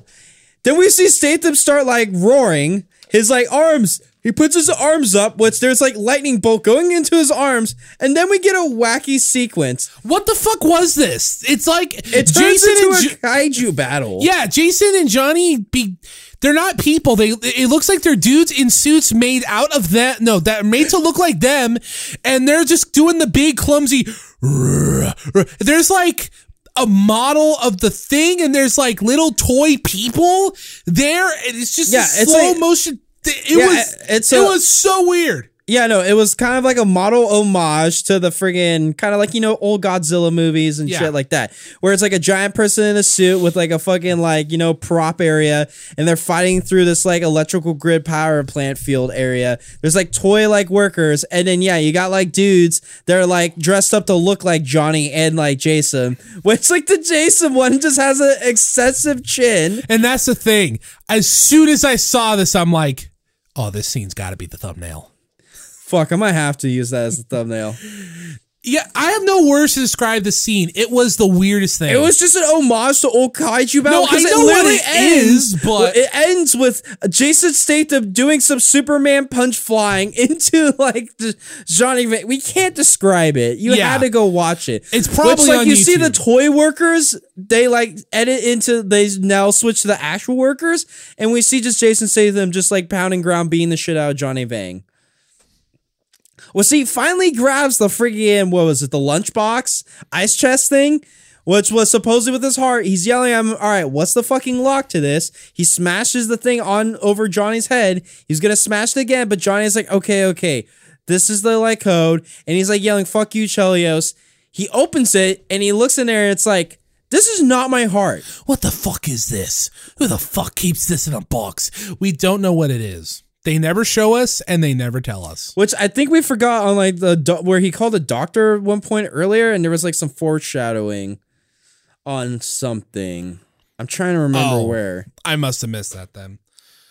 Well, moving forward, I do know that he tries to ask Johnny for more Uh, information. Yeah, no, I think it's the they were talking about like he put his heart in, and then he's like friggin', all right, I'm gonna go like I'm hunting down this one dude, and he realized, wait a minute, someone needs your heart. I think I have an idea. Wait, Chev. And then like Chev hangs up on him. But either way, he calls up the doctor and he's on the toilet and he tells him, "Yeah, so I did some research and yeah, no, your heart is like is like pounding alive and well in a 100-year-old man body." and then I see a hundred year old Chinese man rocking the fuck out to Tim McGraw's honky tonk badonkadonk and hitting on whores. Yes. That alone might have been my favorite scene in the movie. But So yeah, either way, face tattoo appears and kills Johnny, and then take and then like his goons knock out Statham and take him away. And then yeah, no, we see like friggin' you know hundred year old man David Carradine. oh, that was David Carradine. Yeah. Didn't recognize him. Well, they made him look like a gross hundred year old horny man. Oh, the, oh, it worked. So yeah, no, he eventually runs into Chocolate and he's like asking her if she's ready for fun. And he's like, oh, and she's like, oh yeah. Then we have a Statham dream sequence Okay, this or a flashback. It's more of a dream sequence. this concludes to me they really wanted to make a third movie because this scene lasts a while. It's a weird in it's it's a look into Chev Chelios as a child. It's him on supposed to be one of those like tabloid talk shows. Um, yeah, the Luke Kennard show. Yeah, it's about how he's violent and steals things and whatever. And, you know, he, he's raised by a single mom and yeah, it was it was bizarre. Yeah, and it- it goes on for like a good solid few minutes. Yeah, no, it is kind of like a bizarre sequence with him, like, you know, shots from beating up kids at school, him robbing a cat, running down the street with a cash register, being chased by some punks. And then freaking yeah, no, it's just like, it just kind of ends. And then we see Statham waked up being dragged by a boat. And then freaking face tattoo whipping out his dick and trying to piss on him. And then just subtitles of you just see Statham just yelling, fuck you, you motherfucker. I'm going to fucking kill you. So then we see. Oh, and he pisses on him too. yeah, I already said that. Oh, I thought I I, I didn't hear that. much. yeah, so we see Bai Ling wake up, waking up by Venus. Like, Turns out they know each other. yeah, they know each other. Venus has a Tourette, like his body starts going down, and Bai Ling, they both are having a weird, awkward in the middle street dance, and they're like, "Oh, Venus, oh, it's cool to see you. Oh, hey, what's going on?" And then, then he's just like sitting there, it's like, "Oh, I need to go, like, freaking go kill the ferret." And then she's like, "Oh yeah, I'm here. I need to find my boyfriend, Chev Chelios." And he's like, "You're looking for Chev Chelios too?" And then we see Orlando and his bikers appear as like they like you see Venus and him. They like they freaking make eye contact. They nod their heads and basically them saying, "All right, let's go face the ferret." Then we see Amy Smarts being interrogated in you know in like the, some like freaking police some police office thing. You know the interrogation room. The interrogation room. Yeah. Yeah, and basically the dude's just like freaking interrogator. We're told basically the plot of the movie of just like the random like Jason Statham rampage. He's getting weirdly up close and he's like whispering in her ear. yeah, and there's this little foreshadow line where the cop says, "All right, well you need to wake up and smell what's burning, lady," because basically. Oh fuck you! I just thought about. I just realized when you pointed out what it was foreshadowing. there's a couple foreshadowing lines. I said earlier with the doctor. this is actually where a well like, tried- movie. What the hell? Yeah, if you pay attention. But yeah, no, there's a foreshadowing line with him, but they don't have anything on Amy Smart, so she's like let off. So she's just let off the hook, no problem. So Statham's at the channel is is on at the Channel Island is at the Channel Islands right now, and he is met face to face with the ferret, and we find out he's Ricky's brother, Ricky the bad guy from the first movie. Dun dun dun. Yeah, so I guess Ricky had a brother. It was this fucking mad cartel looking lad. The next, hey, you guys ever see Futurama?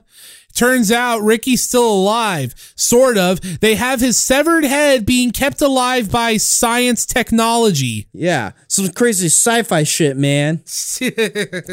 I wrote down, yeah, no. So Ricky has a Futurama head, except there's a bunch of tubes and shit going into his dome, and you just hear robotic water voices going. It goes. Just like some weird shit like that. But Chelios. So yeah, no, the fucking like the like. Then we also get a quick edit of the hundred year old man in chocolate. Then we're back to Statham as friggin' the ferret rips off his battery pack. His heart starts pumping down low, and then like friggin' the ferret grabs a nine tails whip with some friggin' spike balls on it and starts whipping the shit out of friggin' Jason Statham. But then Venus and Orlando and the bi- Orlando and his biker gang appears with strippers and machine guns, and a fat shootout happens. Oh, this shootout. It's probably yeah, it's definitely nuttier than the than the first movie. This whole movie is nuttier than the first movie. Well, yes. And then, so this is the sentence I wrote. After Statham gets whipped by the Cat of Nine Tails whip, Venus shows up with his gay black dancer friends and Asian whores, and there's a big, huge fuck you gay shootout. dude, dude, no, they're gay, but they no, they're gay black bikers, bro. That's right. Yeah, my bad. Mexicans are dying. Prostitutes are dying. Ricky's head tube thing gets shot, and then Jason kicks his head into the pool. yeah, no, he just like yells at us like, "Hey, fuck you," and then yeah, he punts it, punts Ricky's head like a soccer ball. The next thing I know, Jason is uh Jason's Jason's shutting down and uh what's his name? Venus is getting cornered by the by the ferret. So then next thing I know, Jason is climbing a telephone pole while gospel music is playing in the background. Well, here's the thing, because like the shootout's going on. There's like l- little no- scenes to actually note is that friggin' Venus is fighting some dudes. He whips out a nunchucks. He like is like doing his quick nunchucks showing. He's like able to beat up one dude with nunchucks, but then his Tourette's start kicking in, and he just like randomly like Tourette's headbutts him, be- headbutts this dude. Yeah, the hundred year old. There's a quick edit of where you see the hundred David Carradine meeting friggin' Doctor Yoakam as he's getting like basically knocked out, and he just says like, "Haha, Karma's a bitch." Yeah. Bai Ling shoots at Ricky's like Ricky's freaking Futurama head. Statham looks at the head. The, the head's trying to say "fuck you, Chilio." Statham just punts it, and then the ferret is like rolls up. He's ready to kill a friggin' slow feeling like dying Statham. But then Venus tackles the ferret. And then there's a one sided fight with the with Venus versus the ferret, and then we see Statham work his way to a transformer on a pole with gospel music, and only and only to when he grabs it, it's just launched off it. Then when we see Statham, he is on fire, and then he just beats the living shit out of the ferret. And then he looks at Bai Ling, and for some reason, he must have got a super electric charge because now he's having an 80s cheesy music video fucking edit going on. As he, And he hal- yeah, he hallucinates that this is Amy Smart. Yes. So he goes up to try to kiss Amy Smart with full romance, only to really engulf Bai Ling in flames. And, then- she like falls into the pool, and then we see Statham just screaming, flipping off, flipping off the audience while engulfed in flames. And then the movie ends. Yeah, his whole body's on fire. But no, then we see in the credit shot, we see that Statham's getting his old heart back while his whole body's wrapped in bandages. And when at first it seems like after like the doc starts defibrillating him, it doesn't work. And he's like, ah, damn it, sorry. It looks like we can bring back Chev. But then we see Chev's eyes wake up in a heartbeat. So, and then yeah, then other just bloopers and like shit from the other movie. Like the bloopers, like what I remember is like Statham trying to rub Chester with a straight face. Like he's trying to rub his arm, but he just like falls down the ground laughing. It's like, this is so hard. And then a scene of people running around the Cypress Social Club where like a dude like isn't really sprinting. He's just casually walking. He's like, come on, we need you need a sprint, dude. Ah. And then one of the porno dudes just like line dropping where he's just saying it's like, I'm gonna be dropping load all over your silly wages. And he the director's trying to feed him lines and shit, so he's just like saying it. oh shit, sorry. And then we see like another scene of like Statham being sketch touching like the power box scene after the limo because he's like that scene like he he gets launched back and I guess Statham does his own stunt. So, Yeah. but fucking yeah, that was crank high voltage, and that was my third time watching that movie. Oh my god. Here's the thing: when I first watched that movie a long time ago, it's like, dude, if you watch that movie back to back with Crank, you're a little bit desensitized. How about you? First time watching that movie. See, I there was a good couple days before I watched Crank 2 and like I don't know, like they they feel like totally different movies. Like like I said, you know, the first Crank you know, it, it had its weird like piss filter moments, but it still felt kind of grounded and Chev still kind of felt like a person. But in this one, just I don't know, just just the the tone was different, the spirit was different. It it, it felt fucking ridiculous. it's like the first Crank became a meme, but it was still trying to do its own thing. And Crank 2 was like, okay, we know we're a meme. How are we going to out meme ourselves? Type of gimmick. But uh, I, I don't know. I don't know which one's the better movie. Like Crank, Crank 2 is way nuttier. I feel like the first Crank's the better made movie, but I feel like they're both pretty good too. I don't know. They've got two totally different tones. You know what I mean? well, one, well, this one was just more ridiculous. Yeah. and more shock factor. Yeah. Yeah. Which turned some people off because, you know, Dude, I wasn't ready for that. I thought we were just getting more of like the other Crank movie, like just him. Oh, he has to get shocked. But I realized, oh, there's some really shocking, gross things that happen in this movie. A dude slicing off his nipples. Someone's like some like strippers lady's leaky ass boobs. yeah, some of that shit I didn't need to see. Here's like uh, but there's some weird shit like the kaiju battle. They literally did some weird liberties, but then also They did two things like that in the first movie, like near the end where he hallucinates with the Asian with the Japanese dude in the hotel in the elevator when people start talking in his voice and a couple other things like that. But this movie, it was like every other scene. There's like some weird, vaguely fourth wall breaking shenanigans. It was this movie was a lot. obviously, and then you know the public sex scene to like keep his heart going and shit. The like in the first cheering. movie, in the first movie, it was just kind of like implied, not too much in it. This one, they decided to make it more graphic. Yeah. Yeah, Yeah. I don't know what to watch next. We got a minute. We don't know. You got any ideas? Um, I could try to find a cool B movie if you want. Yeah, if you want to do another movie. Yeah, you know, I've decided on Transporter and Crank this last couple times. Maybe you should decide a movie. Okay. When are we going to do that though? Because you're going on tour next week yes. So I don't know. With your know. sick death metal band. Mm, Death metal. yeah. I don't know. Fucking, we'll figure something out. We'll figure something out. Well, we're, I don't know. We're, What- po- what- we're what do you- potpourri. I don't know what. What do you have on mind? I, I I thought it might be fun if we che- if we uh you know we checked out uh, Starship Troopers. Any other? Have you ever have you ever seen that one? I've watched it on TV a minute ago, but it's been a minute. I don't. I could tell you much. I remember just like oh, it was just kind of like a silly war movie with like alien bugs. Yeah, that I I, I really like that movie. You sound like you really want to watch that one. it, it was just the first thing I could think All right, of fuck it. We're gonna watch Stormtroop Star Star fucking Space Force. What was the movie called? It's Starship Troopers. Starship Troopers. Starship Troopers. That's kind of a mouthful. Starship Troopers. Neil Patrick Harris is in the movie. He's not a major role, but he's a minor one. Well, this sounds like a sick movie. All right, next week, next time, not next week. It depends on when I can get to watch Starship Troopers. Yeah. If I'm somehow able to find it and watch it, maybe we could record at like a like at some point. It might be a minute, Okay. but for sure, maybe the next episode might happen. Well, In I guess uh, February. yes, February, early February. That I can for sure guarantee. There we go. All right. All right, everyone. This is the Doctor Danger Radio Show with your host, James and Edward. I hope you have a good one. Adios.